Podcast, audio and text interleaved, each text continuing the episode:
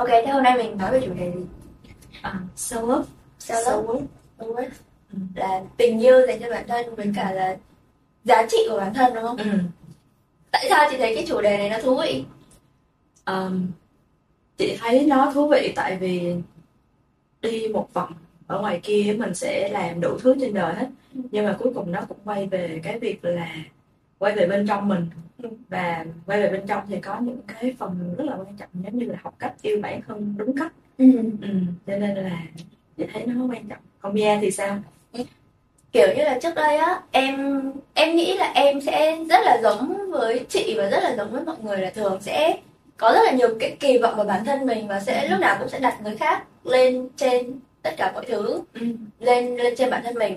Thì cái giai đoạn vừa rồi á, khi mà em nói chung là cũng có một vài chuyện nó xảy ra, thì cũng có tham gia một số cái về trị liệu tâm lý các thứ ấy, thì em nhận được một cái lời khuyên, đó là cái tình yêu dành cho bản thân mình ấy, nó cực kỳ quan trọng và nó đóng một cái vai trò rất là lớn, không chỉ với cái mức độ hạnh phúc mà thậm chí là kể cả thành công, kiếm tiền, thu nhập các thứ, nó sẽ thay đổi rất là nhiều nếu như mà mọi người quay vào bên trong và phát triển cái tình yêu vô điều kiện dành cho bản thân mình và xác định lại cái giá trị của chính mình.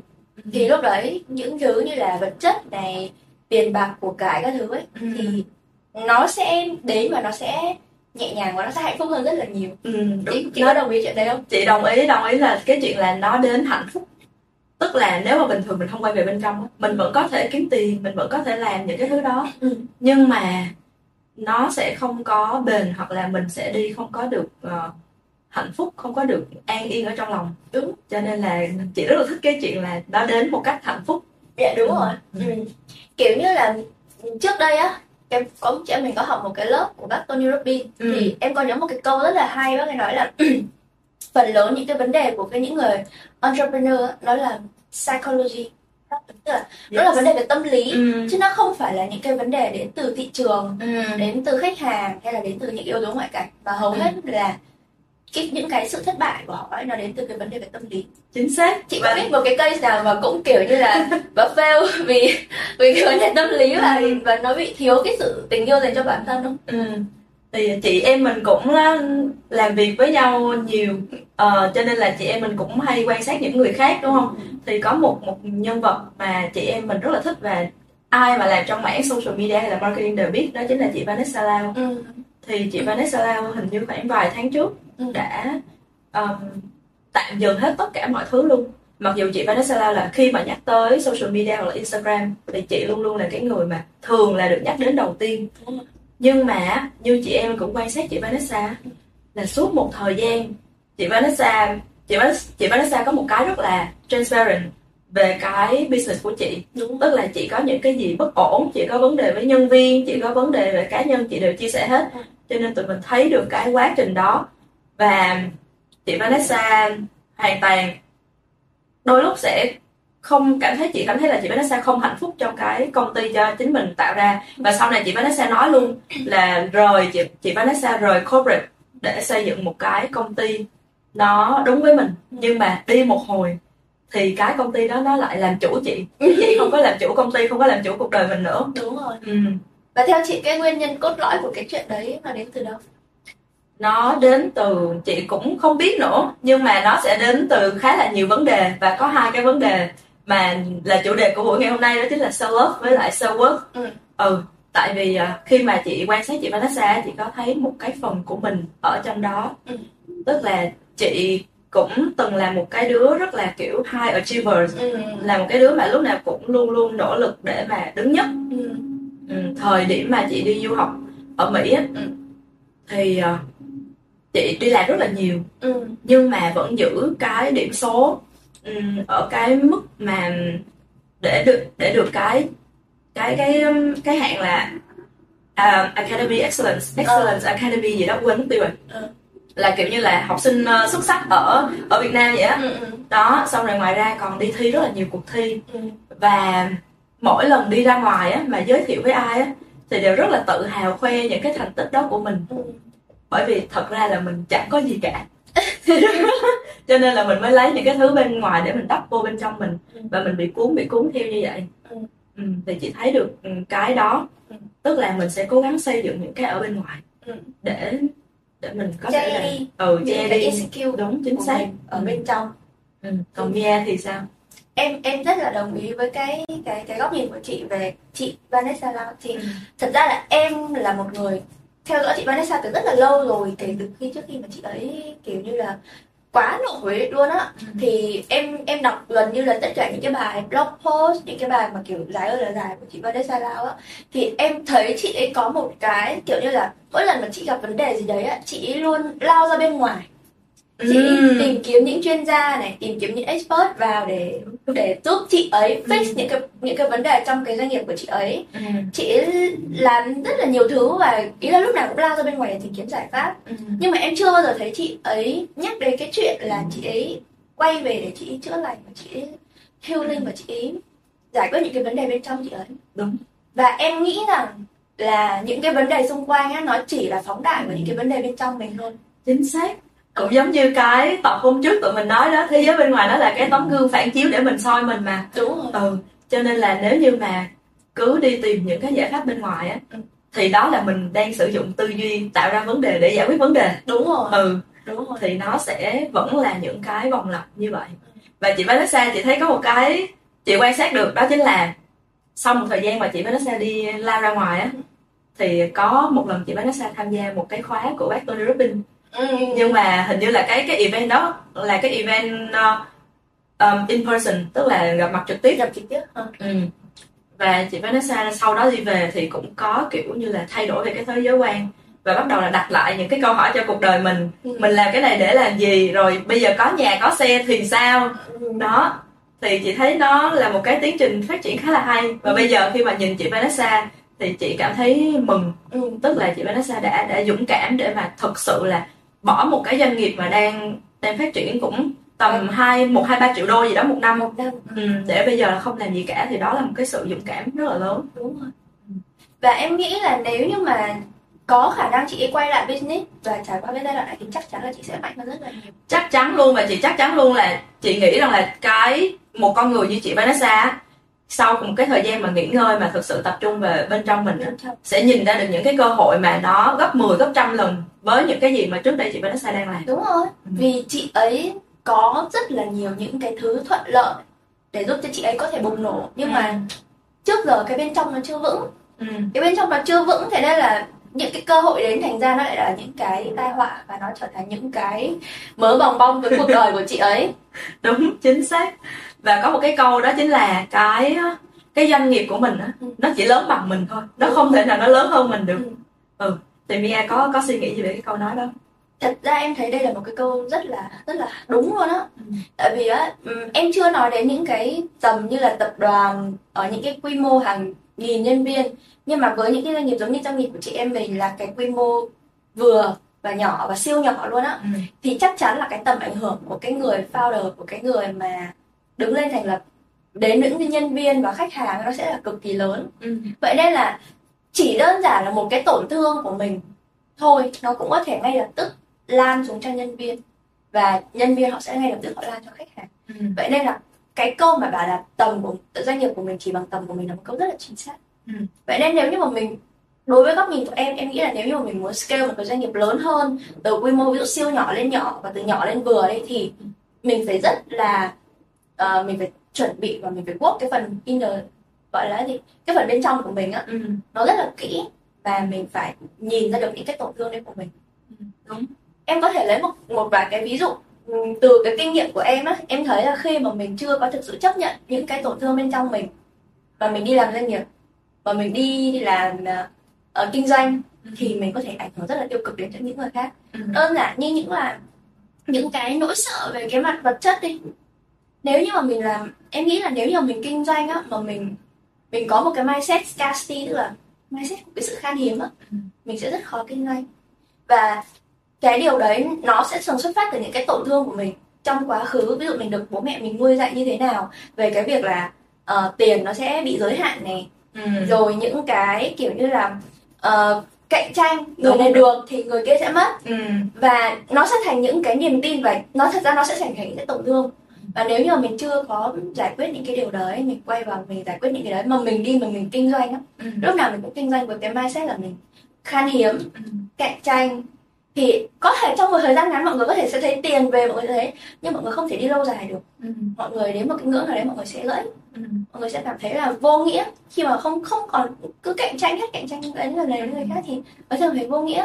Thì em thấy là nếu như mình nhìn ra được những cái tổn thương đấy và mình làm việc với những cái tổn thương đấy á, thì mình có thể đi một cách nó bình an, nó lâu dài, và nó sẽ ổn hơn rất là nhiều. Chị rất là đồng ý với cái góc nhìn này. Nhưng mà chị muốn add thêm vào một chút, đó chính là chị nghĩ rằng là mọi người có thể chữa lành rồi bắt đầu kinh doanh cũng được, hoặc là có thể kinh doanh ngay lúc này nếu như mà mọi người thích. Tại vì cá nhân chị thì chị có một cái hành trình khác, đó chính là chị hoàn toàn không biết gì về bên trong bên ngoài. Chị là một cái đứa vô thần, chị là một cái đứa mà không hề tâm linh. Cái lúc mà chị bắt đầu làm, và khi mà làm á, thì chị có những cái thất bại cực kỳ lớn luôn. Và chính những cái thất bại đó nó giúp cho mình lớn nhanh hơn cực kỳ nhiều.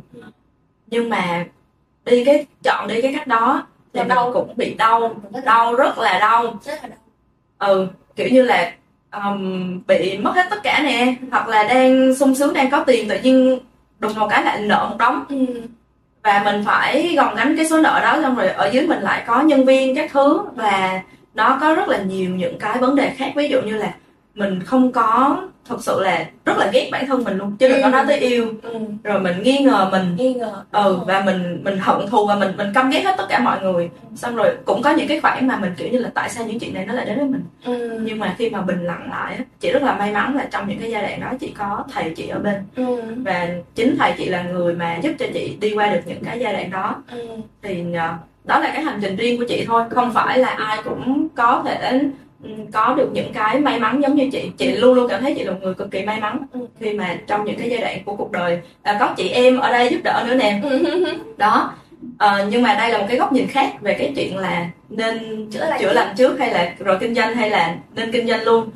Thì chị thấy là đi đường nào cũng được, cứ chọn chơi đi. Đôi khi cái hành trình kinh doanh nó lại là cái hành trình chữa lành. Đúng, để mình tự nhìn ra được những cái tổn thương đấy. Tại vì thật ra nếu như mà mình không quăng mình vào những cái trải nghiệm á, có khi mình không nhìn ra được mình gặp tổn thương cái lĩnh vực đó, cái vấn đề đó. Đúng. Có một cái câu nói mà chị rất là thích, đó chính là tiền chính là cái kính phóng đại. Tức là khi mà mình nhỏ, khi mà mình ít tiền, mình khó thấy mình hơn. Còn khi mà mình bắt đầu nhiều tiền hơn, mình bắt đầu có nhiều thứ hơn á, tiền nó sẽ phóng ra. Nó sẽ phóng những cái điểm tốt đẹp của mình. Ví dụ như là mình ít tiền thì mình làm từ thiện ít tiền, mình nhiều tiền thì mình làm từ thiện nhiều tiền. Nhưng mà mình tham lam, tổn thương bên nhỏ gặp nhiều tiền rồi tổn thương nó rất là đúng vậy. Đó, ví dụ như là mình sợ hãi. Lúc nhỏ thì có cái gì đâu sợ mất, nhưng mà lớn lên ví dụ vài tỷ rồi có này có kia, thì cái nỗi sợ nó sẽ được tiền phóng lên rất là lớn. Thì nếu như mà ai cảm thấy mình đã ngon lành và không có thấy gì nữa thì cứ lao ra kiếm tiền đi, tiền nó sẽ phóng ra cho thấy. Đúng rồi. Tiền nó sẽ phóng ra cho thấy. Tự nhiên lúc nãy chị nói em có một cái câu hỏi tự nhiên nó pop up lên trong đầu em về cái câu chuyện là thật ra lúc đầu chúng mình định nói về self love, nhưng mà chúng mình đang khá là nói nhiều về kinh doanh. Thì theo chị nhé, tình yêu dành cho bản thân mình nó là một cái gì có thể là nghe nó hơi ích kỷ á.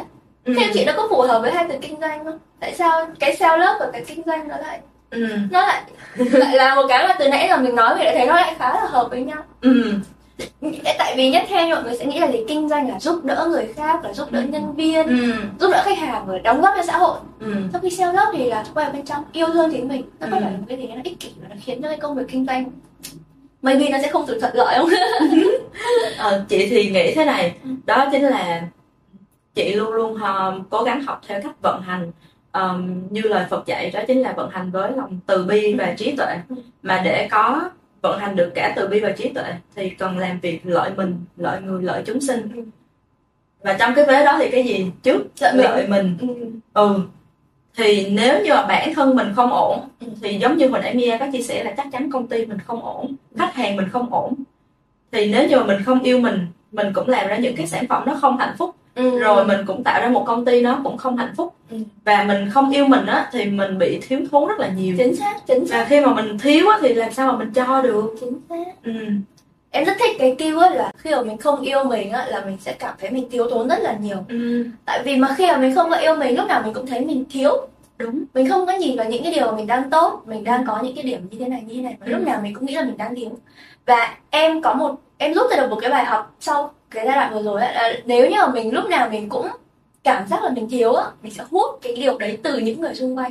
Và chính cái việc mình hút những cái điều đấy mình sẽ làm tổn thương họ. Bởi vì mình ép người ta là bây giờ tôi đang thiếu cái này đúng không, anh phải cho tôi cái đấy. Và mình sẽ hút cái điều đấy từ người ta, và chưa chắc người ta đã thoải mái với cái chuyện đấy. Người ta làm cái chuyện đấy vì người ta muốn thỏa mãn mình, và cái điều đấy nó làm tổn thương họ. Đơn giản như cái mối quan hệ với nhân viên thôi.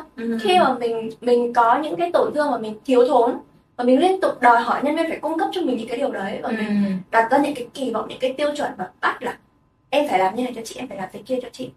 Và chưa chắc cái điều đấy đã là cái điều tốt nhất cho các bạn ấy, và nó vô tình làm cho các bạn ấy tổn thương. Thì em rất thích cái kia mà chị nói là khi mà mình không có yêu mình thì lúc nào mình thấy mình thiếu thốn hết á. Đúng, thực sự. Và lúc nào mình cũng sẽ thấy mình là nạn nhân. Rồi. Và nó gây ra, thực sự là nó gây ra rất là nhiều đau khổ cho mình, và đôi khi mình còn không nhận thức được. Hồi nãy Mia có nhắc tới hai cái keyword, đó chính là mình yêu mình với lại là cái chữ ích kỷ. Thì chị muốn nói thêm về cái đó một xíu nữa. Thì thường mọi người khi mà nghĩ tới yêu á, mọi người không có định nghĩa rõ ràng cái chữ yêu, mà mọi người cứ nghĩ là sẽ nuông chiều bản thân, sẽ nghĩ tới cái chuyện yêu bản thân giống như là sẽ mua sắm, rồi sẽ đi chơi, là thường nghĩ theo cái hướng hưởng thụ. Nhưng mà đó chỉ là một mặt rất là nhỏ trong cái chuyện yêu mình. Yêu thì mình cần có trách nhiệm nè, mình cần có một cái sự chính trực với bản thân nè, rồi mình cần chăm lo cho bản thân mình về nhiều mặt, chứ không phải chỉ mỗi cái việc là mình làm cho mình sướng. Và mình cho nên là để yêu được thực sự rất là khó. Chị tới bây giờ 28 tuổi mới bắt đầu đọc sách về cái chuyện yêu là như thế nào, yêu đúng cách là như thế nào, và định nghĩa tình yêu nó là cái gì. Thật sự là mình không biết yêu. Đúng không? Trước đây mặc dù chị cũng hay lên mạng chị nói là yêu bản thân này kia, nhưng mà thiệt ra cái giai đoạn đó là chị đang nuông chiều bản thân rất là, và chị đang tự dối lòng mình. Em rất là thích cái góc nhìn của chị nói về cái việc là mình không có thực sự hiểu là yêu là như thế nào. Khi mà nhắc đến cái chữ yêu ấy, thì em nhớ đến một cái câu nói của thiền sư Thích Nhất Hạnh, đó là gì? Muốn thương thì phải hiểu. Đúng không? Thì em nghĩ cái việc mà mình yêu bản thân mình ấy, nó phải xuất phát từ cái việc mình rất là hiểu. Mình phải rất hiểu chính mình. Mà nó lại giống như một cái podcast em mới nghe của anh Dừa Chí Quay, là anh ấy nói là mình chỉ hiểu mình được 10%. 10% là nhiều lắm rồi. 10% chưa chắc luôn á. Chưa chắc là mọi người hiểu mọi người được 10% luôn. Thế nên là nếu mọi người không hiểu chính mình thì làm sao mọi người có thể bắt đầu là yêu bản thân mình, đúng không? Chị có đồng ý là mình cũng bị gọi là mình không có hiểu, thực sự là hiểu bản thân mình không? Chắc chắn luôn. Tới bây giờ mỗi ngày chị vẫn cảm thấy, mỗi ngày chị lại khám phá ra một cái phần nào đó ở bên trong mình mà mình trước giờ chưa biết tới. Cho nên là hồi cái tập trước tụi mình có nhắc tới cái chuyện shadow work. Đối với chị đó là một cái rất là quan trọng luôn. Tại vì nếu mà để hiểu và để nhìn bản thân mình, những cái mặt mình thích á thì dễ, nhưng mà những cái mặt mình không, những cái mặt mình không chấp nhận, tối đúng không, nó rất là khó. Đúng, chính xác. Và có một lần mà chị có tâm sự với Mia, với lại chị có nói với bạn nhân viên của chị là tự nhiên chị cảm thấy chị là một cái đứa không có lòng tự trọng. Tại vì chị không có trung thực với bản thân mình. Chị hay lừa dối bản thân. Chính xác. Và có những lúc mà chị cảm thấy chị là một cái con người mà cực kỳ thủ đoạn luôn. Nhưng mà chị chấp nhận cái chuyện đó, và mình biết cách dùng những cái năng lực đó của mình vào chuyện khác, chứ không có để nó dẫn dắt mình trong vô thức để làm những cái chuyện mà nó không có lợi mình, lợi người, lợi chúng sinh. Cho nên là cái chuyện mà hiểu mình đối với chị là nó cực kỳ quan trọng. Đúng. Và thầy chị cũng có nói là hiểu mình sẽ hiểu thế giới. Nhìn mình rõ tới đâu là sẽ nhìn thế giới nó rõ tới đó. Lúc nãy em có bảo là chính xác là bởi vì em thấy em rất là giống cái trường hợp của chị về cái phần mà chị nói là thì mình không có trung thực với bản thân mình. Thật ra ấy, mọi người không có nhận ra đâu, nhưng mà mọi người tự nói dối chính mình rất là nhiều. Đúng. Không những là nói lộn, là em nói dối về em với chị đi, đôi khi kiểu như là ví dụ sáng nay không có làm cái này nhưng mà cũng bảo là có làm, ví dụ này chưa đọc sách nhưng mà cũng bảo là có đọc sách, bởi vì những kiểu hồi nhỏ đi học đúng không, chưa làm bài tập thì cũng nói là em đã làm bài tập rồi. Những cái nhỏ như vậy nó ép ắt, nó thành những cái thói quen là mình nói dối về mình với người khác. Và cái điều nguy hiểm hơn nữa là mình nói dối chính mình về bản thân mình. Đúng. Mình dùng những cái tiêu chuẩn của bên ngoài để mình áp vào, và mình tự nói là mình thế này, mình thế kia các thứ. Nhưng mà ấy, khi mà em đi học DCI ấy, có một cái gọi là một cái dạng ẩn dụ. Tức là mình sẽ có cái camera ngầm. Tức là cái camera đấy á, nó sẽ luôn luôn biết được là mình đang nói dối hay không nói dối. Chính xác. Nó luôn hoạt động 24/7 và nó ghi lại tất cả mọi thứ. Vậy nên là mọi người không thể nào nói dối được bản thân mọi người về chính mọi người đâu. Mình có thể nói dối trong tỉnh thức, mình có thể lừa mình, nhưng mà trong vô thức mình sẽ biết cái điều đó. Đúng. Và cái chuyện mà mình nhận ra cái điều này sớm á, thì nó sẽ giúp cho mình cảm thấy mình tự cảm thấy bản thân mình có giá trị hơn đối với mình. Tại vì khi mà mình đã nói dối một cái điều gì á, tức là mình cảm thấy bản thân mình nó không có giá trị, cho nên mới phải nói dối để cảm thấy có giá trị hơn. Nó không tốt nên là phải nói dối để thấy tốt hơn, đúng không? Và bởi vậy khi mà mình không có thành thực với chính mình trong những cái lúc ở một mình á, thì khi mà mình đi ra ngoài chắc chắn luôn là mình sẽ luôn luôn có cái xu hướng mà sẽ dựng lên cái này cái kia. Và nó chỉ giúp cho mình được một khoảng, mà nó chỉ giúp cho mình dựng lên những cái vẻ bề ngoài. Thì người khác có thể là sẽ tạm tin mình ở một giai đoạn, nhưng mà kiểu gì người ta cũng sẽ có thể nhận ra được những cái lời nói dối của mình. Tại vì á, nói thì dễ nhưng mà hành động rất là khó. Đúng. Và con người mình tiếp xúc với nhau, mặc dù là mình có thể không có nói ra bằng lời, nhưng mà cái năng lượng nó vẫn tiếp xúc với nhau. Và những cái vô tình thôi, nó vẫn sẽ nhận diện ra được. Và nó sẽ khiến cho mình trong mắt người khác nó sẽ không có, mình trong mắt mình còn không có giá trị, và trong mắt người khác thì nó cũng sẽ mất đi một phần nào đó cái giá trị đó của mình. Đúng rồi. Theo em thấy cái hành trình mà gọi là tự yêu bản thân đó, nó chỉ đơn giản là thành thật, chấp nhận hết tất cả mọi thứ về mình, hiểu mình và chấp nhận hết mọi thứ về mình. Trong cái cuốn Đối thoại với Thượng Đế có một cái câu mà em thấy nó kiểu hay cực kỳ, và em phải ghi nó ra giấy luôn đó. Tức là khi mà con có thể thành thật với thế giới rằng con là ai, thì con không còn bài học gì để học trên cái cuộc đời này nữa. Tức là phần lớn mình đều không có thành thật với chính mình và với thế giới rằng mình là ai, mình có những đặc điểm như thế nào, mình xấu đẹp các thứ ra sao. Và chính những cái điều đấy á, mỗi lần mọi người nói dối á, nó sẽ gây ra thêm một cái vết, gọi là vết cắt vào trong cái vết thương của mọi người. Và càng ngày cái tổn thương này nó sẽ càng lớn dần, và cái sự tự tin rồi những cái tổn thương của mình ấy, nó càng ngày nó càng nặng lên. Và hành trình mà mình thành thật với chính mình thì em nghĩ nó là một cái sự bắt đầu của cái sự chữa lành. Chị đồng ý hoàn toàn với cái chuyện đó. Nhưng mà nói đi cũng phải nói lại, đó chính là tụi mình lớn lên trong một cái xã hội mà ở phương Đông đi, thì mọi người hay có cái khái niệm là sợ mất mặt. Sợ mất mặt.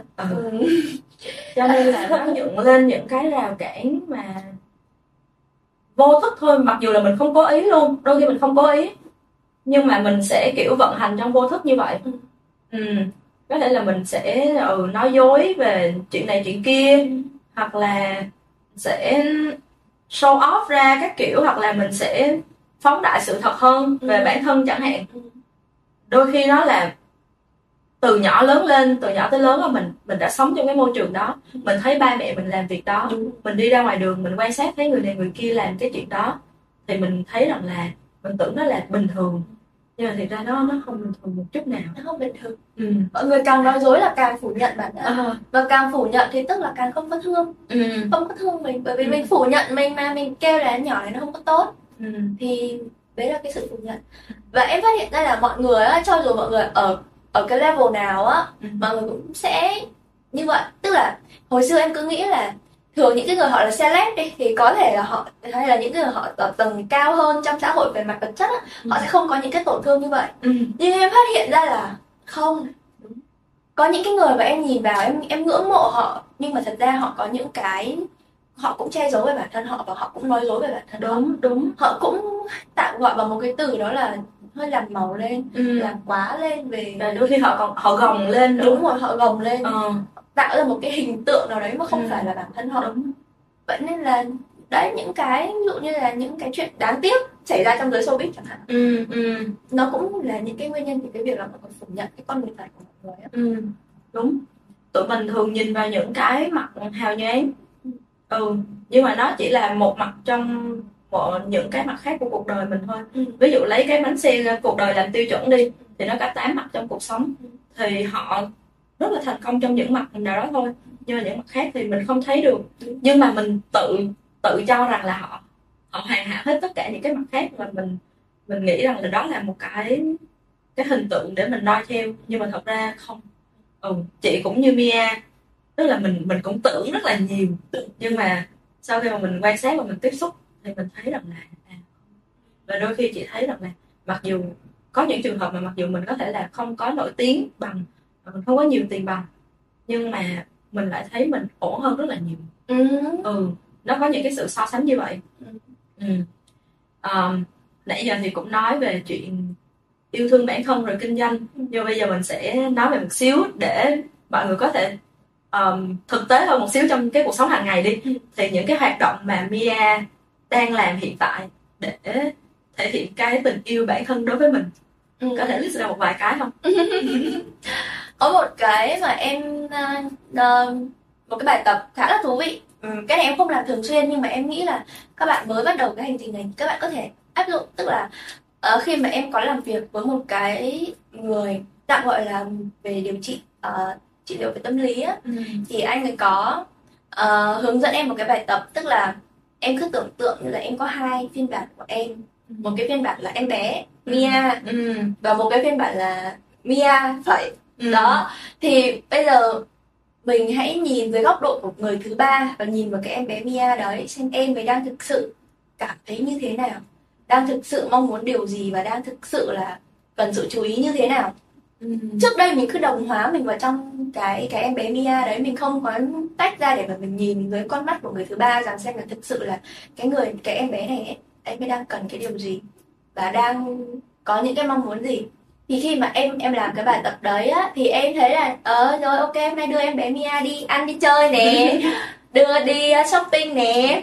Mình cảm thấy vui, rất là vui, kiểu đưa em bé Mia đi date, kiểu như là mình tự đưa mình đi, nhưng mà mình sẽ nói vào một cái term là tôi đưa em bé Mia đi thế này thế kia, tôi đi đưa em ấy đi yêu thương, đưa em ấy đi chữa lành, đưa em ấy đi làm cái này cái kia. Và mỗi lần mà cảm thấy và học cái cách lắng nghe cái cảm xúc, mỗi lần mình cảm thấy có những cái cảm xúc mà nó hơi lấn cấn tiêu cực một chút, thì mình biết là cái em bé này nó đang khóc, nó đang cần được sự chú ý và nó cần sự quan tâm. Thì lúc ấy mình sẽ làm việc lại để xem là cái chuyện gì khiến cho em ấy cảm thấy như thế này.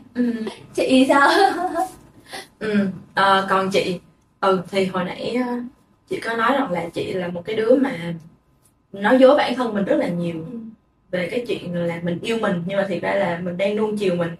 Chị chia ra làm hai phần, đó chính là một phần đó là mình làm việc với bản thân mình, và một phần đó là mình làm việc với cái mối quan hệ của mình với ba mẹ mình. Tại vì từ nhỏ tới lớn là chị là một cái đứa không hề có kỷ luật, tại vì ba mẹ chị rất là thoải mái với chị. Và từ học xong lớp 9 đó là bắt đầu lớp 10 là chị đã lên Sài Gòn ở để học rồi, cho nên là ra khỏi nhà từ rất là sớm, và không hề có cái sự dẫn dắt của ba mẹ, cho nên là muốn làm cái gì thì làm. Thì nó hình thành nên mình một cái tính cách là nó rất là vô kỷ luật. Thì chị cũng không có chủ động làm đâu, thì chị cứ làm những cái bài tập yêu thương bản thân rồi này kia, và trải qua rất là nhiều, cực kỳ nhiều những cái chuyện mà nó khiến cho mình nhìn nhận lại. Thì đến bây giờ ở thời điểm hiện tại thì chị đã có một cái sự kỷ luật nhất định, và chị rất là thích luôn đó. Ví dụ như là những chuyện như là dậy sớm nè, sau rồi làm có một cái morning routine nhất định nè, thì đó. Và có một cái câu mà chị rất là thích, đó chính là self care nó không phải chỉ đơn giản là chăm sóc bản thân rồi đi tắm bồn bong bóng rồi các kiểu, mà đôi khi mình phải đối diện với những cái việc khó trong cuộc đời. Ví dụ như là cái chuyện là mình sẽ cần phải cân đối tài chính của mình, kiểu kiểu như vậy, những cái việc mà mình né tránh. Cho nên chị rất là thích cái câu đó, và chị hiện tại vẫn đang làm việc về cái mối quan hệ với bản thân mình và đối mặt với những cái quyết định khó khăn hơn. Và một phần nữa là cái mối quan hệ với ba mẹ. Tại vì sau khi mà đọc những cái quyển sách mà về tình yêu á, về chữa lành này kia, thì nó đều có một cái thông điệp chung, đó chính là mình cần phải quay về với gia đình. Tại vì nếu như mà cái mối quan hệ của mình với gia đình mà nó không có được thật sự chữa lành á, thì mình đi đâu nó cũng sẽ gặp những cái chuyện như vậy. Bởi vì gia đình chính là cái nôi nuôi lớn mình, là cái nôi và nó là cái nguồn gốc của những cái tạm gọi là cái vấn đề của mình. Thì chị thì không có trực tiếp làm việc với ba mẹ chị, nhưng mà chị làm việc lại những cái góc nhìn, những cái kỳ vọng, những cái sự bám chấp về cái mối quan hệ với ba mẹ. Và ở thời điểm hiện tại á, chị cảm thấy rằng là chị không có nhiều cái sự giận dữ đối với ba mẹ như lúc trước. Và ngày hôm qua, trong cái lúc mà chị viết, mỗi sáng thì chị đều viết 3 trang, gọi là viết cái mô đêm thi, là kiểu sáng nào cũng ngồi viết, mà viết cái gì cũng được. Tức là bắt buộc phải viết 3 trang, nghĩ ra cái gì thì viết cái đó, không quan trọng là trong bao lâu, mỗi sáng phải viết hết được 3 trang, muốn viết gì thì viết. Thì sáng hôm qua chị mới viết một cái lá thư gửi cho ba chị. Dễ thương chị, chị ngồi chị nói hết những cái tâm tình này kia ở trong 3 trang đó. Chị thấy nó rất là hay, và mặc dù là mình không có nói trực tiếp với ba mình, vẫn chưa đủ sức để nói, nhưng mà nó cũng một phần nào nó khiến cho mình nhẹ nhàng hơn, mình yêu ba mẹ mình hơn, và mình yêu mình hơn. Dễ thương. Ngoài cái việc là buổi sáng viết 3 cái trang morning page thì còn cái hành động nào trong ngày mà chị nghĩ là chị đang dành thời gian để yêu thương bản thân mình hay không? Có. Chị tập thể thao nè. Một tuần tập 3 buổi yoga và một tuần tập 3 buổi boxing. Đó. Và ngoài ra một cái việc mà đối với chị là nó quan trọng nhất luôn, đó chính là cái việc tu tập.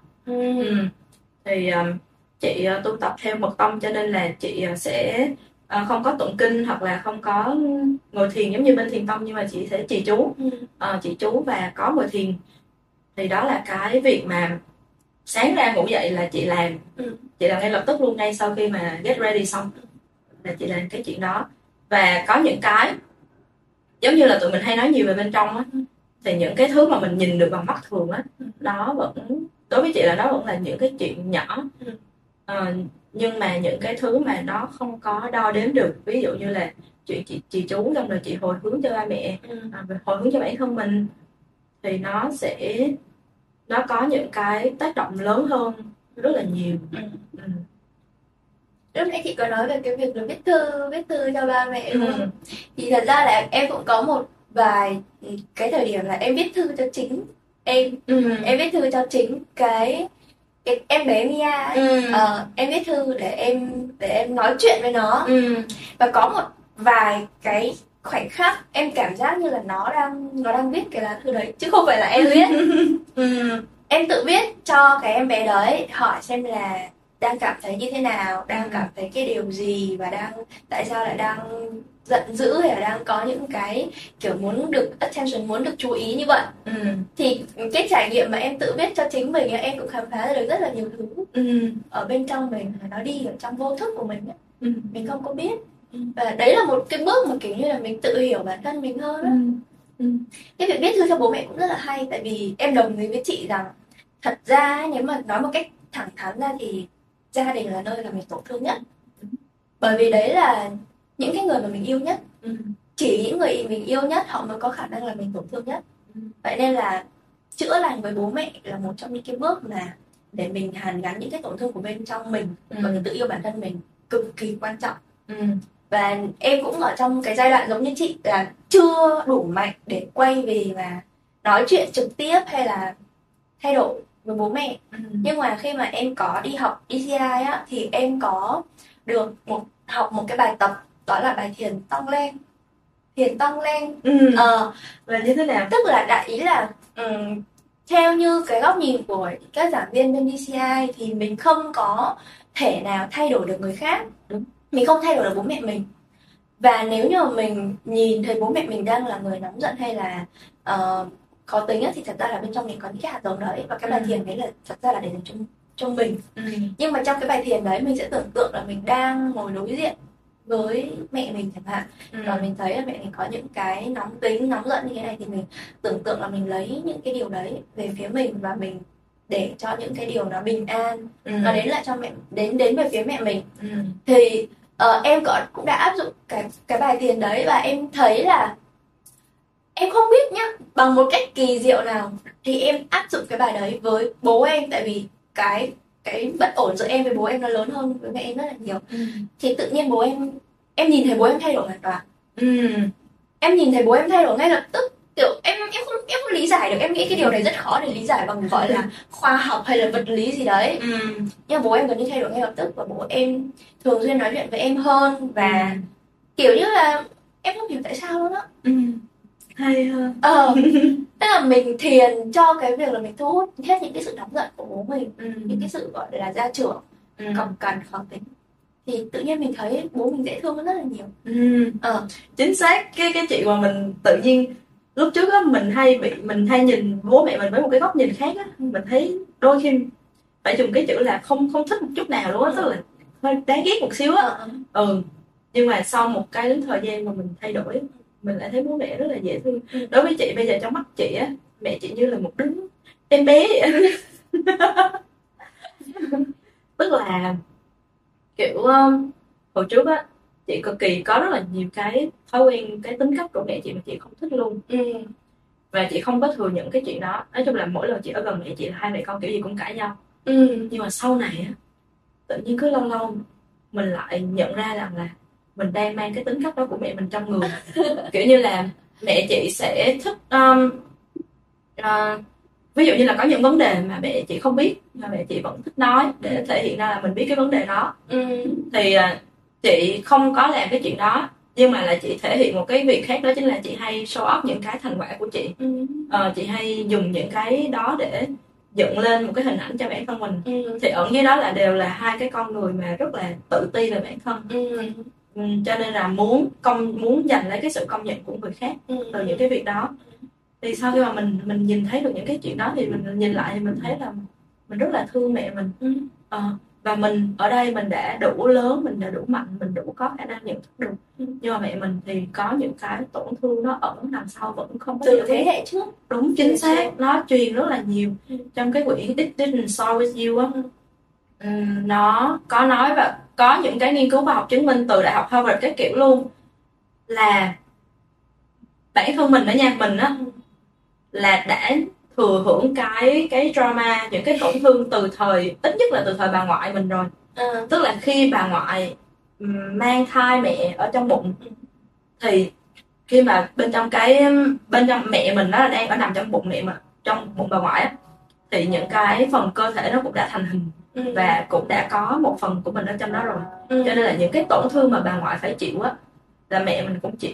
Và mình chưa ra đời, mặc dù mình chưa có hình thành gì luôn á, nhưng mà mình vẫn có. Và trong quyển sách đó cũng có kể nhiều cái câu chuyện mà có những người, có một chị đó không hiểu tại sao mà bị trầm cảm rất là nặng, trầm cảm cực kỳ nặng luôn.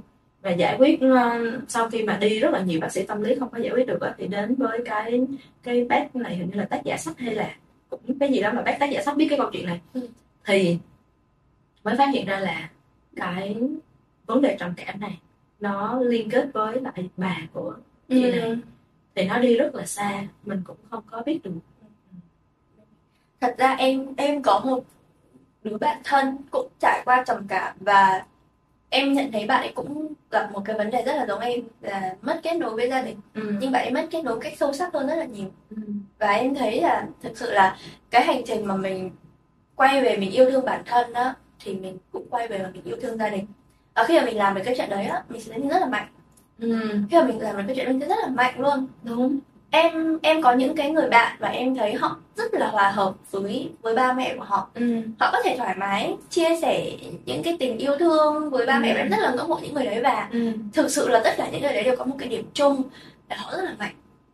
Tức là cuộc sống rất là ít khi có thể khiến họ cảm thấy tổn thương, hay là họ trao đảo, hay là họ rơi vào những cái trạng thái tuyệt vọng hoặc là trầm cảm. Tại vì họ có một cái kết nối rất là sâu sắc với gia đình của họ.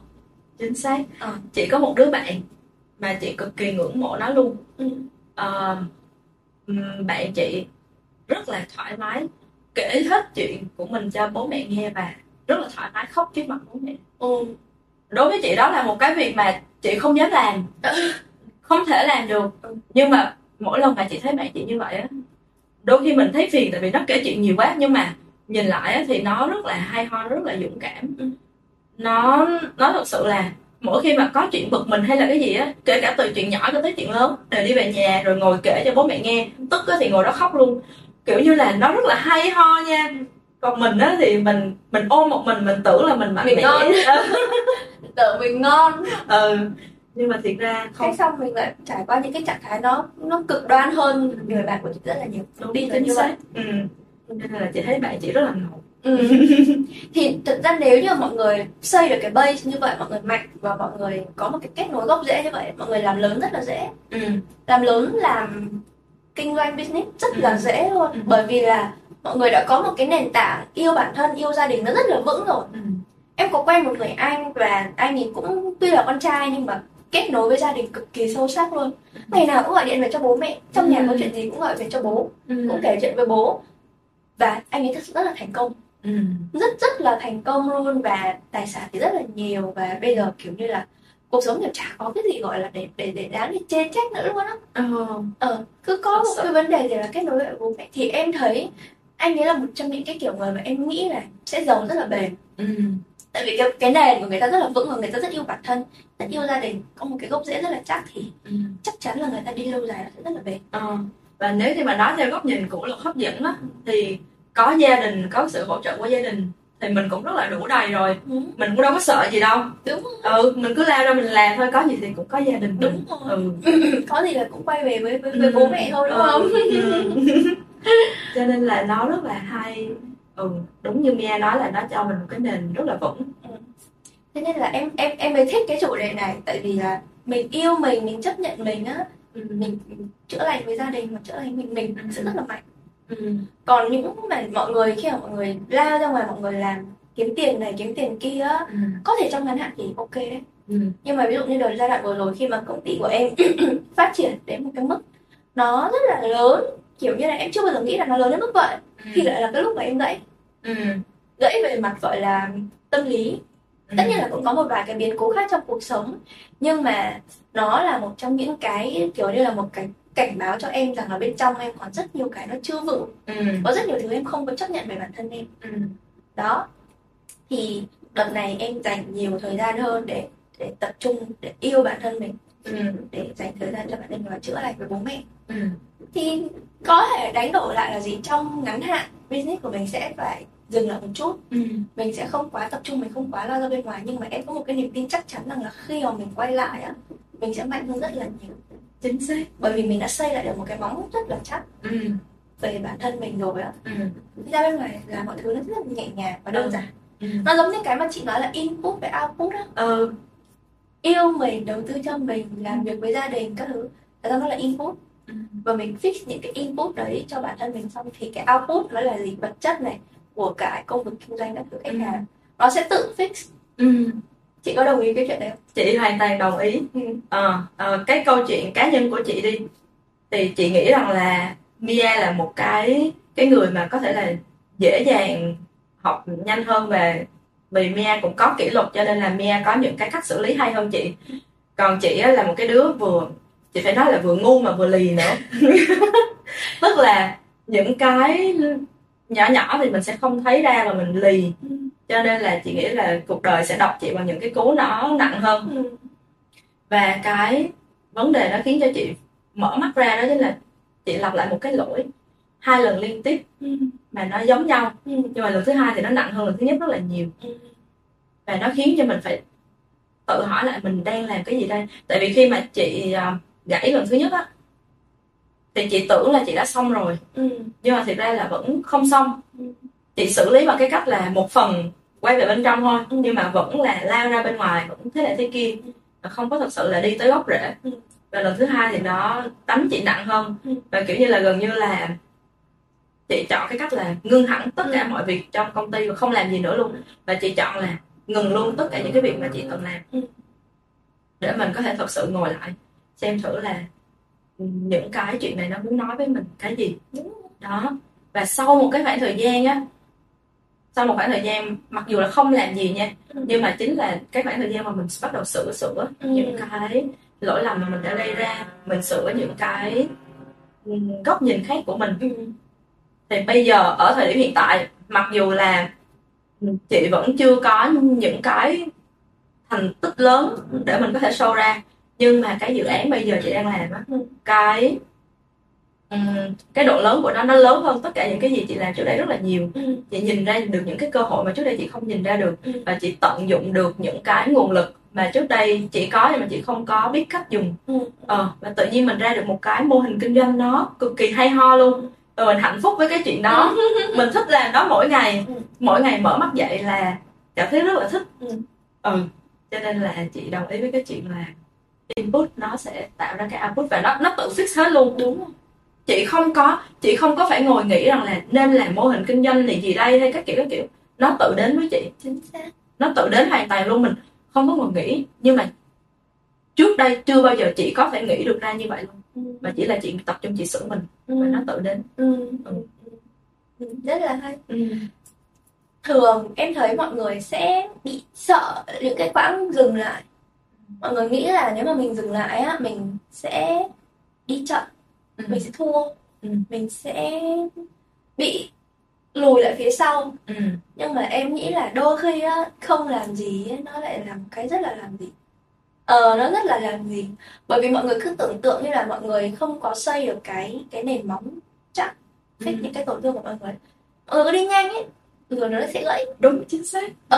Chị em mình đều đã trải qua những cái giai đoạn mà mình gãy, có thể là lớn hay nhỏ. Có khi với những người bình thường trải qua những cái giai đoạn đấy, có khi là người ta đã chọn, người ta từ bỏ rồi.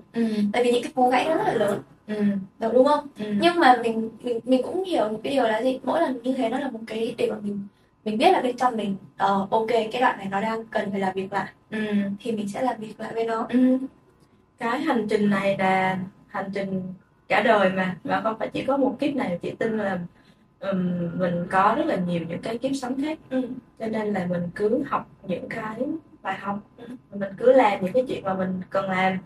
Và Alex Hormozy có nói rằng là làm business á, thì không quan trọng là đứa nào hay ho hơn, đứa nào giỏi hơn, đứa nào có sản phẩm tốt hơn. Và cái đứa win trong cái game này là cái đứa mà có thể đi được lâu dài nhất. Chính xác. Đi được lâu dài, và đi một cách hạnh phúc từ cái game này. Em nghĩ đấy mới là cái mục tiêu của cái việc mà mình kinh doanh, hay thậm chí nói rộng hơn, nó là cái mục tiêu của cái việc sống. Mình tận hưởng cái cuộc đời này bao nhiêu, chứ không phải là tôi sống xem ông nào chết chưa, xem ông nào về đích chết chưa. Ông có phải nghe nó rất là ngưỡng ngẩn, đúng không? Mình tận hưởng và mình trải nghiệm, và mình càng hiểu mình bao nhiêu ấy, thì cái hành trình nó rất là cần thú vị. Và nó hay ho hơn bấy nhiêu, đúng không? Đúng, chính xác. Nó rất là nhẹ nhàng, và thật sự luôn là sau khi mà làm việc với bản thân, để yêu thương bản thân đó, thì phải nói là lần đầu tiên trong cuộc đời mà chị cảm nhận được rất là rõ cái chữ bình an, và cái chữ calm á. Nó bình tĩnh, nói chung là nó rất là nhẹ nhàng. Nó không có còn quá vui, nó không có quá excited, nó kiểu không có quá là phấn khích, nhưng mà nó cũng không có quá buồn. Nó cứ ở giữa. Mặc dù là hiện tại bây giờ trong cuộc sống của mình nó vẫn có nhiều chuyện xảy ra, đúng, nhưng mà mình vẫn tự tại ở trong đó. Chị thấy rất là cái chuyện mà học cách yêu thương bản thân nó rất là nên học cách yêu thương. Nhưng mà chị có đọc cuốn sách nào hay recommend cuốn sách nào về cái chủ đề gọi là yêu thương bản thân? Cái quyển về chuyện yêu thương bản thân thì chị đọc 2 cái quyển rất là hay, nhưng mà nó là quyển sách tiếng Anh.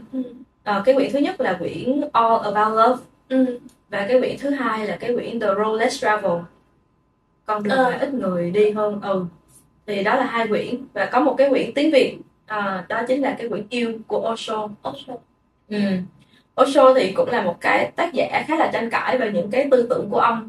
Thì nó nếu như mà không quen thì sẽ cảm thấy bị dội, bị dội, nó không có đúng với lại những cái gì mà mọi người từng được tiếp xúc. Nhưng mà những cái góc nhìn của Osho nó rất là hay. Và chị rất là thích. Để xem thử coi, trong cái quyển Yêu của Osho có rất là nhiều câu chị thích luôn. Và Osho có đưa ra một cái góc nhìn như thế này. Đó chính là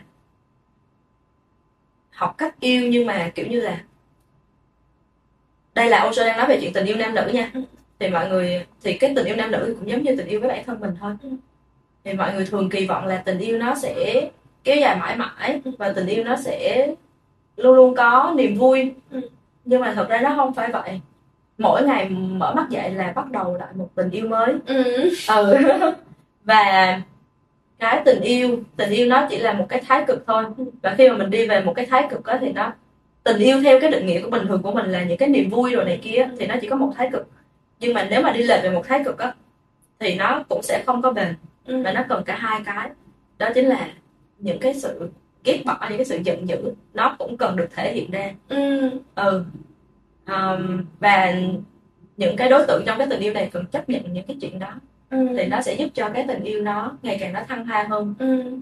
Tức là chị đang nói về tình yêu nam nữ, nhưng mà em thì đang hình dung nó trong cả bối cảnh tình yêu với bản thân mình. Đúng. Tại vì tình yêu cuối cùng nó vẫn là tình yêu mà. Nó đâu có cái sự phân biệt đâu. Thì tức là mình cũng phải để cho những cái tiêu cực, những cái giận dữ với chính mình nó được thể hiện ra trong cái mối quan hệ của mình với mình. Chứ còn lúc nào cũng yêu rồi nhẹ nhàng quá thì cẩn thận, tốt đẹp. Hôm nay em vừa nhắc đến một cái từ, đó là truyền cảm hứng. Thì hôm nay em có xem một cái video trên TEDx. Thì cái chị đấy, chị nói là self love nó sẽ inspire chúng ta. Tức là tình yêu dành cho bản thân mình nó sẽ truyền cảm hứng cho mình. Nó sẽ là một cái động lực để mà mình làm những cái thứ mà mình nghĩ là nó sẽ không có dễ dàng hay là đơn giản. Tức là giống với cái trường hợp của chị, ví dụ như là cái việc tập thể dục rồi tập boxing các thứ đi.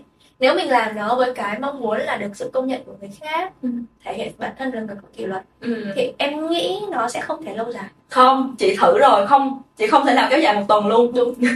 Nhưng nếu mà mình làm với cái việc mà mình rất là yêu thương cái em bé Ly này, cái cơ thể này, cái vóc dáng, cái linh hồn, cái tâm hồn này, mình đưa em ấy đi đến những cái nơi tập luyện như thế, vì mình thương em ấy, thì cái cảm hứng đấy nó lớn hơn rất là nhiều. Chính xác. Và mình làm với một cái niềm vui.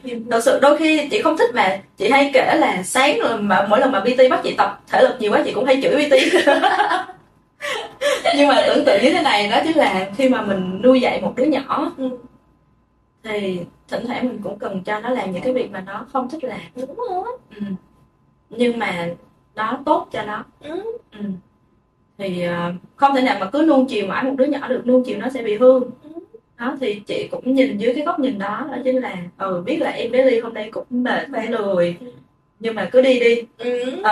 Nhưng mà sau mỗi lần như vậy mình lại thấy thích hơn thấy tự hào về em bé Ly hơn. Đúng không? Chính xác. Và mỗi ngày Mia có kể một cái khái niệm là cái tài khoản tín dụng, cái tài khoản chính trực.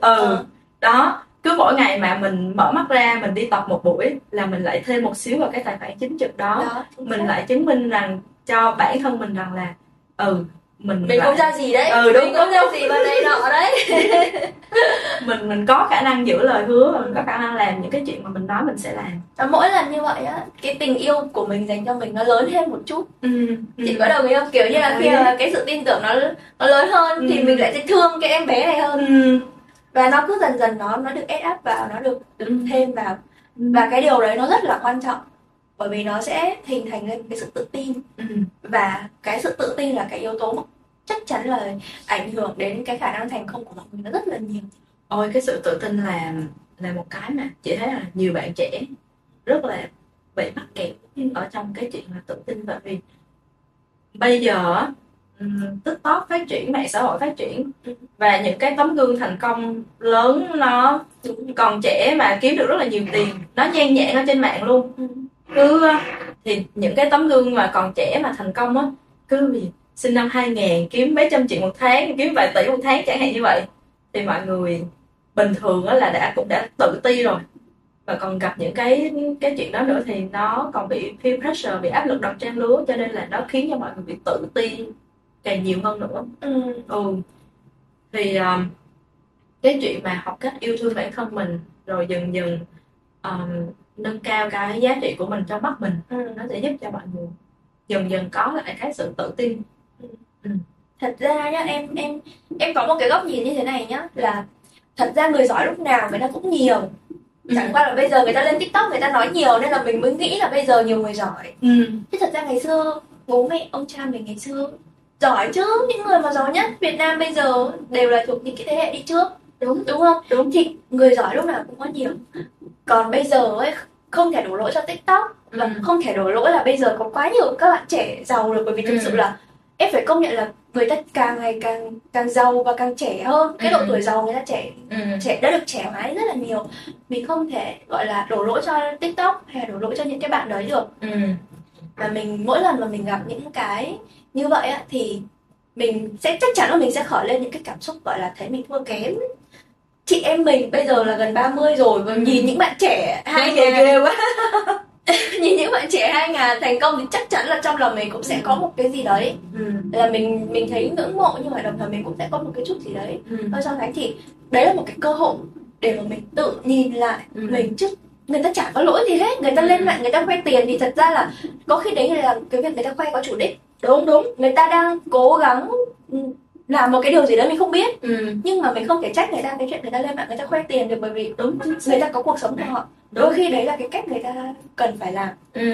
Thì khi mà mình gặp mình soi lại và mình nhìn xem là cái phần nào bên trong mình nó đang bị gọi là không có ổn đó. Và có một cái trong một cái quyển Dám Bị Ghét, em rất là thích cái phần này, là cái câu mà em thích nhất trong cái quyển đấy luôn, tức là gì, lúc mà mình nhìn những người thành công hơn mình, mình tự giật động, mình cảm thấy là mình bị tự ti, tại vì mình nghĩ là thành công nó là một cái miếng bánh giới hạn và người này được thì người kia mất.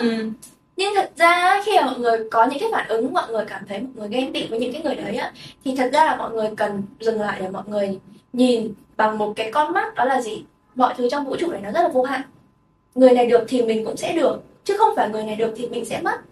Đấy là một trong những cái mindset shift mà em đã tập được từ khoảng vài năm trước, để em giảm đi cái việc là mình so sánh, mình cảm thấy là mình không có gọi là tự tin khi mà nhìn cái case study thành công của các bạn trẻ. Chị hoàn toàn đồng ý với cái góc nhìn của Mia. Tuy nhiên đó là do chị em mình đã quá là quen với cái chuyện quay về bên trong và soi chiếu mình.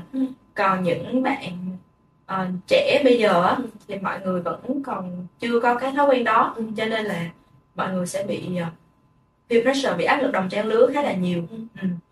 Nhưng mà cũng quay lại với cái chủ đề ngày hôm nay, đó chính là nếu như mà không có học cách yêu mình đó, đi đâu bây giờ đi đâu cũng thấy áp lực, đi đâu cũng thấy áp lực. Yêu áp lực rồi sao mà đường ơi, là 1 mét vuông là hàng chục bạn trẻ tháng kiếm trăm triệu rồi. Đúng, không phải là người ta chém gió đâu, mà thực sự người ta làm được cái chuyện đó. Đôi khi người ta kiếm nhiều hơn mà người ta nói chém lại. Thiệt, người ta nói giảm nói tránh đi á. Nên là mình chừng nào mà mình còn chưa có giải quyết cái tổn thương về cái mindset, về thiếu thốn thì mình sẽ còn càng áp lực hơn rất là nhiều. Nên là không thể đổ lỗi cho thời đại, không thể đổ lỗi cho TikTok được, mà chỉ có quay vào. Nhân tiện em nói nốt cái này, tức là em còn đọc được một cái nghiên cứu nói là gì, một ngày á mình có khoảng 70.000 cái suy nghĩ, và 98% số đấy là những cái suy nghĩ được lặp lại, và 80% trong số đấy là những suy nghĩ tiêu cực về chính mình và về những người xung quanh. Tức là nếu như mà mọi người không có chủ động học cái cách nói những lời tiêu cực và yêu thương chính mình á, thì gọi là mặc định luôn á, lúc nào mọi người sẽ thấy cảm thấy tự ti, và mặc định luôn là luôn luôn sẽ có những cái sự tiêu cực về chính mình. Đấy là mặc định luôn, tại vì bộ não của mình lúc nào cũng được set up để nhìn vào những cái thứ tiêu cực, nhìn vào những thứ mình chưa hoàn hảo, nhìn vào những cái thứ mà gọi là nó có thể gây nguy hiểm. Đấy là một cái bộ não nó được hình thành từ rất là lâu rồi, cho nên nếu mà mình không chủ động yêu bản thân, thay đổi góc nhìn, thì mặc định luôn là mình luôn luôn thấy mình tự ti và mình kém hơn những người xung quanh. Đồng ý. Cuốn sách mà em nghĩ là mọi người có thể đọc về cái chủ đề này á, thì em xin được recommend cuốn là Đối thoại với Thượng Đế. Đấy là cái cuốn mà nó rất là thú vị và nó rất là hay vì cái việc là cái hành trình linh hồn này suy cho cùng mình đến đây á chỉ là để mình nhớ lại mình là ai, chứ không phải là mình khám phá. Mình không có cần phải khám phá hay là học thêm bất kỳ một cái điều gì hết. Mình là một linh hồn hoàn hảo, mình chỉ cần nhớ lại cái sự hoàn hảo của mình thì tự động mọi thứ nó rất là dễ dàng, và tất cả những gì mình muốn á nó sẽ đều được sắp đặt để đưa đến cho mình. Thì đấy là cái thông điệp của cuốn sách đấy. Chị đồng ý, mặc dù cái quyển sách là Đối thoại với Thượng Đế là có vẻ hơi thiên về bên Thiên Chúa giáo, nhưng mà nó cũng khá là đúng với một cái góc nhìn ở trong đạo Phật, đó chính là tự bên trong mỗi người đều có Phật tánh, và cái việc của mình không có phải là lao ra ngoài để làm gì cả, mà là cần nhìn thấy được Phật tánh ở bên trong mình, và cần chuyển hóa những cái tham sân si ở bên trong mình. Tại vì khi mà trong cái quyển Yêu của Osho thì có giải thích sơ sơ là khi mà mình sinh ra thì mình sẽ mình được nuôi lớn và mình sẽ dần dần hình thành một cái tôi, và cái tôi đó thực ra nó không xấu, là nó để bảo vệ mình trong những cái tháng năm đầu đời, và nó là một cái hành trình cần thiết để mình có thể đi đến cái giai đoạn bắt đầu là trưởng thành hơn về mặt tâm thức. Tuy nhiên sau đó thì mình cần gỡ bỏ cái tôi để mình quay về lại với mình. Và Nietzsche là một cái triết gia, thì ông cũng có chia sẻ về cái quá trình của một con người á, nếu mà muốn đạt tới đỉnh cao á là cần trải qua 3 giai đoạn. Giai đoạn thứ nhất là cái giai đoạn mà kiểu như là ai nói gì làm nấy, rồi đi theo xã hội rồi này kia. Cái giai đoạn thứ hai á là cái giai đoạn mà bắt đầu sẽ vùng vẫy lên, bắt đầu là tự đi con đường của mình, rồi tôi là tự một mình tôi thế này thế kia. Nhưng mà đi đến một đoạn là sẽ đến giai đoạn thứ ba là quay về là một đứa trẻ, là quay lại về với những cái bản tính ngây thơ của mình. Thì có rất là nhiều người, nhiều trường phái, nhưng mà chị thấy là họ đều nói một điểm thôi, đúng không? Nó cũng quay về lại là tự bên trong mình nó đã có hết tất cả, nó đã rất là hay ho. Chính xác. Và việc của mình là mình nhớ lại cái điều đấy, mình quay vào bên trong và mình hay, giống như thầy Viên Minh hay nói là mình nhìn thấy cái hoàn hảo trong cái bất toàn. Trong cái này nó có cái kia đó, và mình thấy là mình là một cái cá thể xứng đáng được yêu thương, mà mình hoàn hảo và mình rất là đáng được những cái tình yêu vô điều kiện. Sẵn recommend sách thì chị cũng recommend luôn cái quyển mà hồi nãy Mia nhắc, đó chính là Dám Bị Ghét. Và đọc Dám Bị Ghét rồi thì đọc Dám Hạnh Phúc cũng được. Hai cái quyển này nó khá là dễ đọc và nó rất là hay. Tại vì chị thích cái cách viết sách mà đối thoại á. Cái quyển Đối thoại với Thượng Đế cũng là đối thoại. Thì khi mà người ta vừa giải thích một cái vấn đề là mình bắt đầu có những câu hỏi, thì trong sách nó cũng đã hiện ra những câu hỏi đó luôn, và mình được dẫn dắt để mình giải đáp. Chị thích cái cách viết như vậy. Đó là hai cái quyển mà chị cũng rất là thích. Em cũng đã đọc hai quyển đấy và em cũng rất là thích hai cái quyển đấy. Kiểu như là mình sẽ học được rất là nhiều những cái bài học về yêu thương bản thân mình và sống một cái cuộc đời hạnh phúc. Thật ra mình sinh ra là để hạnh phúc, và mình sinh ra rất là hoàn hảo rồi, mình chỉ cần nhớ lại cái điều đấy và quay vào yêu bản thân mình. Thì những cái game trên cuộc đời này nó rất là dễ rồi, vật chất tiền bạc là nó rất là dễ, nhưng mà để đến được tới cái điểm đó thì cũng phải chấp nhận đi qua một cái hành trình. Đó là hành trình của mỗi người. Thì Osho có nói một cái câu đó là trưởng thành là hành trình rất là đau đớn. Tại vì trưởng thành ở đây không phải là trưởng thành về mặt tuổi tác, mà là trưởng thành về mặt tâm thức. Có rất là nhiều người sống tới 70 tuổi vẫn chưa trưởng thành. Thì để mà mình có thể trưởng thành được là mình cần đối diện lại với những cái thứ mà mình đè nén, những cái thứ mà mình không chấp nhận. Và cái hành trình đó nó đau đớn, nhưng mà đi qua hết rồi á thì mới có thể quay về lại được với chính mình, với bên trong mình. Cho nên là nó cũng không phải đùng một cái là mình sẽ kiểu tôi đã hoàn hảo. Nó không có, nó sẽ cần một cái hành trình. Để xem thử nha. Sẵn nói về chuyện self worth thì nói về chuyện dating một xíu đi. Ok. Self love, dating.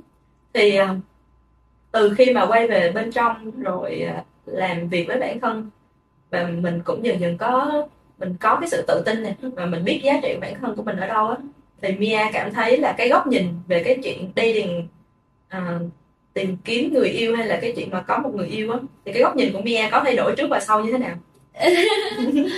Thật ra nó thay đổi rất là nhiều. Trước đây á, em nghĩ, thật ra cái này mọi người có thể đọc trong chương 8 của cuốn sách Đối thoại với Thượng Đế. Nó viết rất là hay và là cái chương hay nhất trong nguyên cái quyển sách đấy luôn. Thì trước đây em cứ nghĩ là mình sẽ là một cái gọi là mảnh ghép cho đối phương, hai bên sẽ bổ trợ cho nhau. Nhưng mà khi mà em thay đổi góc nhìn của em á, thì em nhận ra là bản thân mình đã là hoàn hảo, và cái người đối phương mà họ đến với mình họ cũng đã hoàn hảo, và hai người đến với nhau để chia sẻ với nhau cái sự hoàn hảo đó. Tất nhiên là ý đây là hoàn hảo trong cái bất toàn, chứ không phải là hoàn hảo tức là anh không có cái điểm gì xấu hết, mà là mình hoàn hảo và người ta hoàn hảo, và hai người sẽ đến với nhau trong gọi là cái sự chia sẻ, chứ không phải là bởi vì mình đến với nhau mình khớp nối.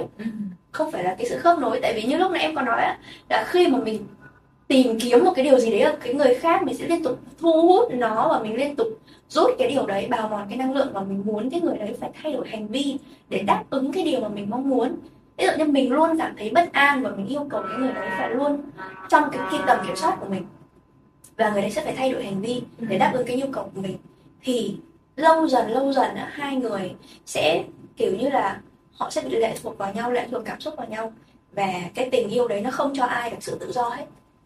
Tình yêu thực sự nó phải là cái tình yêu mà cho đối phương và cho những cái người trong cái tình yêu đấy một cái sự tự do. Tự do nó là cái đích đến của tình yêu.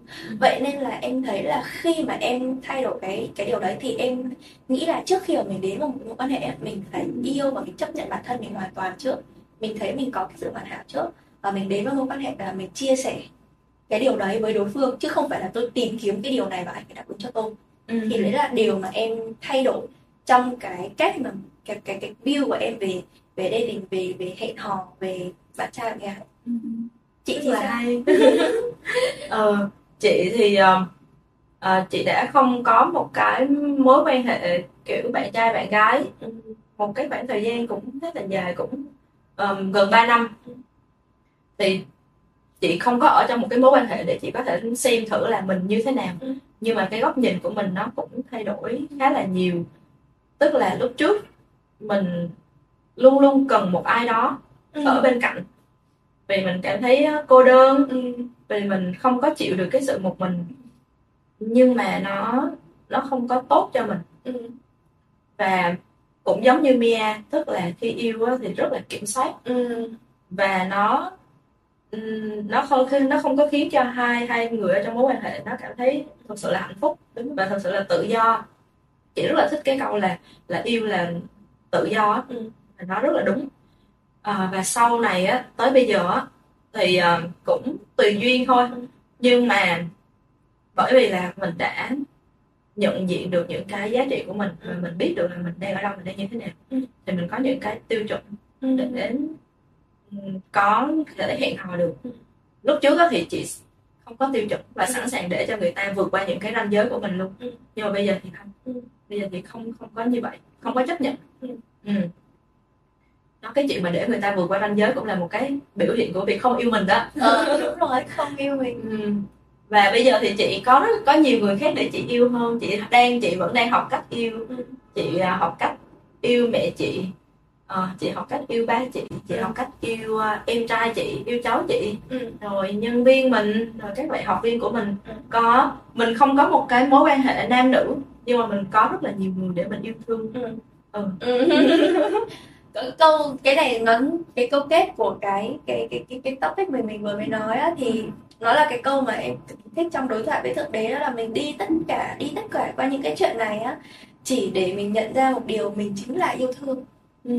Mình chính là yêu thương, và sau tất cả mọi thứ thì chỉ có tình yêu, nó là cái thứ tuyệt vời nhất và là cái thứ hoàn hảo nhất, và mình chả là gì hết, mình chỉ là yêu thương, và mình là cội nguồn của yêu thương của tất cả mọi thứ xung quanh mình. Chị hoàn toàn đồng ý.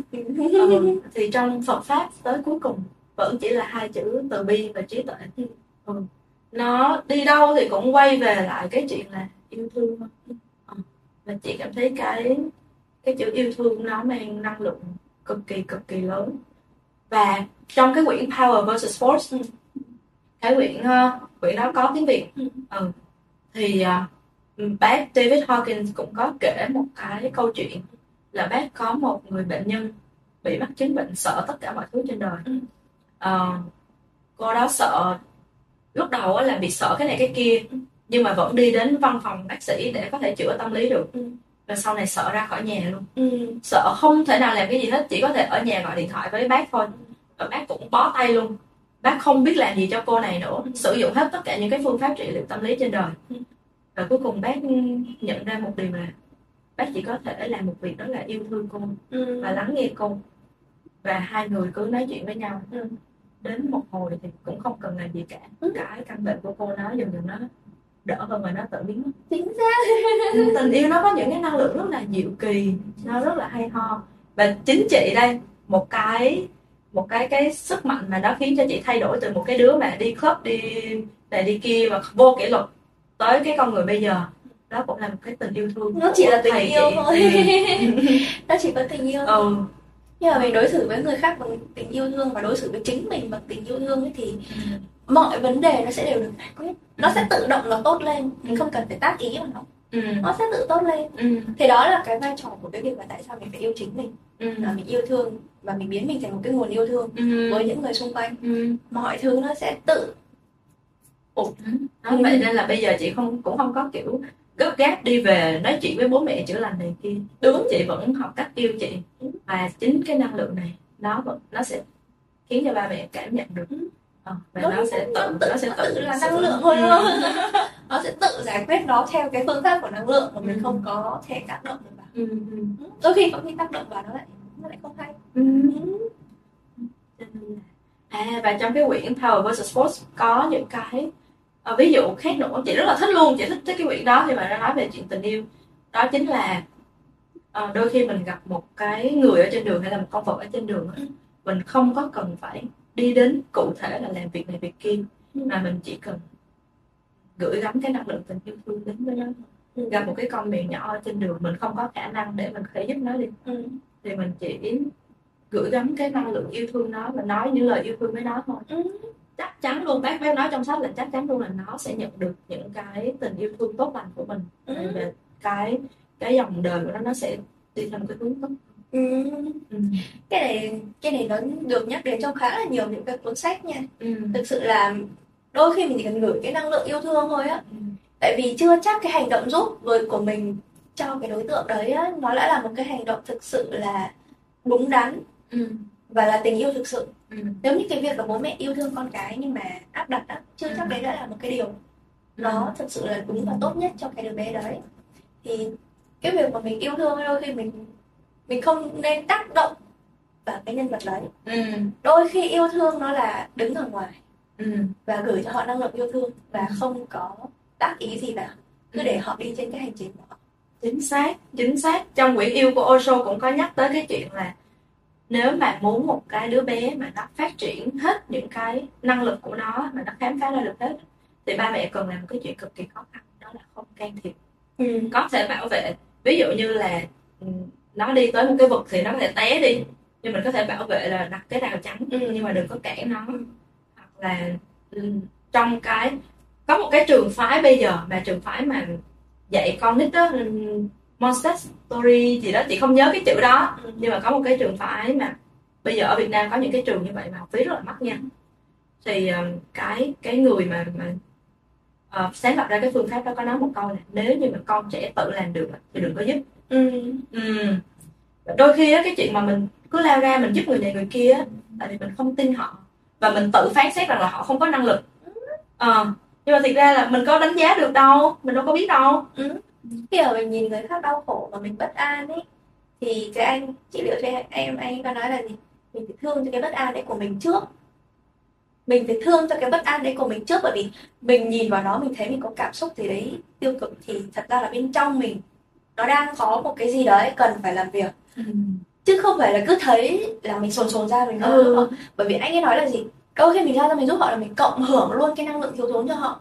Tại vì mình đang đối xử với họ với cái tâm thế là mình coi họ là nạn nhân, và mình cộng hưởng cái năng lượng nạn nhân để cho họ.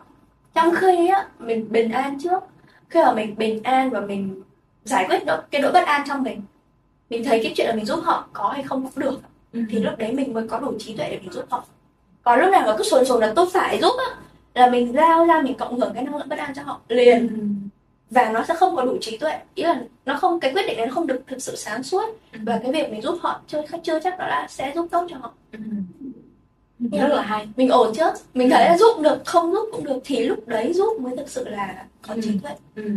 Và có cái sự gọi là chánh niệm là đúng đắn rồi, tỉnh thức gì đấy trong cái hành động đấy.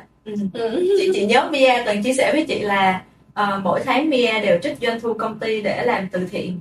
Và có một đợt nào hình như là Mia nói rằng là nếu mà không làm thì Mia cảm thấy bứt rứt. Chính xác. Và thực ra là em như thế thì và em cảm giác như là mình cứ phải làm một cái gì đấy, lao ra. Nhưng mà bởi vì mình làm như vậy, cái xong mình thấy mình có ổn đâu. Bây giờ mình phải làm với tâm thế là làm cũng được mà không làm cũng được. Thì lúc đấy cái năng lượng nó sẽ rất là khác. Mình không còn cộng hưởng năng lượng thiếu thốn cho những cái người họ nhận từ thiện nữa. Thì lúc đấy những cái đồng tiền hay là những cái dự án từ thiện của mình ấy, cái năng lượng nó sẽ tốt hơn rất là nhiều. Và người ta sẽ cảm nhận được và người ta sẽ được gọi là tốt lên hơn rất là nhiều.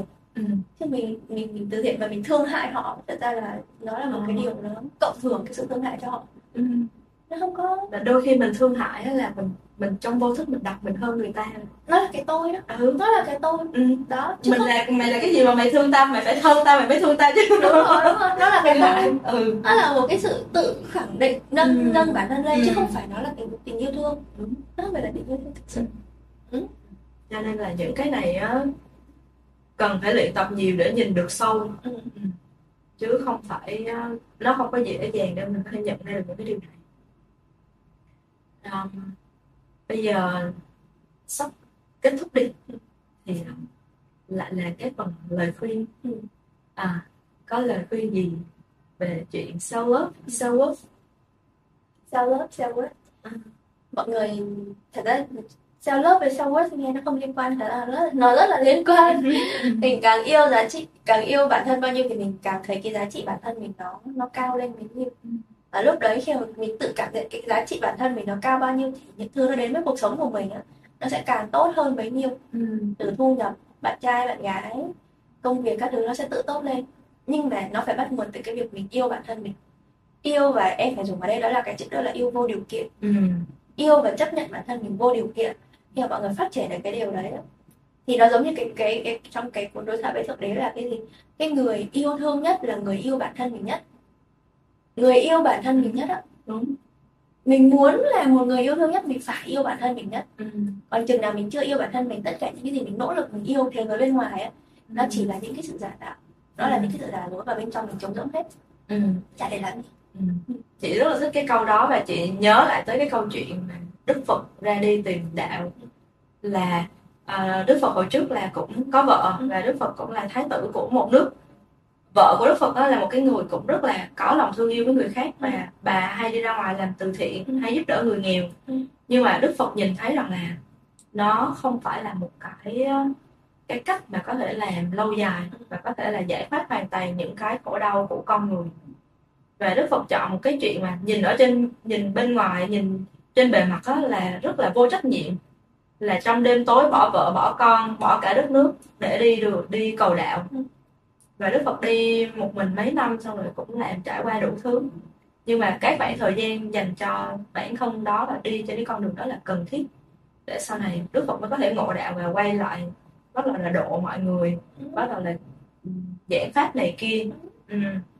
Thì nó sẽ cần có những cái giai đoạn như vậy, để mà mình cần tập trung cho mình, để mình có thể tập trung cho mọi người, hiểu mình, thấu hiểu mình, soi vào bên trong mình, hiểu thế giới, sau đó yêu thương mình, thì tự nhiên cái tình yêu nó sẽ lan ra thế giới, nó sẽ tự tốt lên, không cần phải lao lên ngoài lắm gì hết. Ok, vậy thôi, chắc là số hôm nay mình tạm dừng ở đây. Hôm nay nói hơi nhiều, tại vì thật ra cái chủ đề này nó nó rất là hay. Tại vì nói là cái gì ạ, cứ nó suy cho cùng mọi thứ nó chỉ là tình yêu thôi. Nếu mà nói về tình yêu thì thật ra là nói bao nhiêu số cũng không hết được. Chị thấy những cái vấn đề mà mình nói kiểu gì đó cũng cứ liên quan tới nhau, rồi nó cũng vòng như vậy đó. Quay về là tình yêu thôi. Thế là mình cứ tạm dừng ở đây để dành những cái đấy, những cái chiêm nghiệm đấy cho những cái buổi tiếp theo, những cái số tiếp theo. Và hy vọng là mọi người sẽ thích tập này của Rich Vibe Show, và mọi người nhớ đăng ký, ủng hộ và like để tiếp tục xem những số tiếp theo nhé. Bye bye. Xin chào tạm biệt mọi người.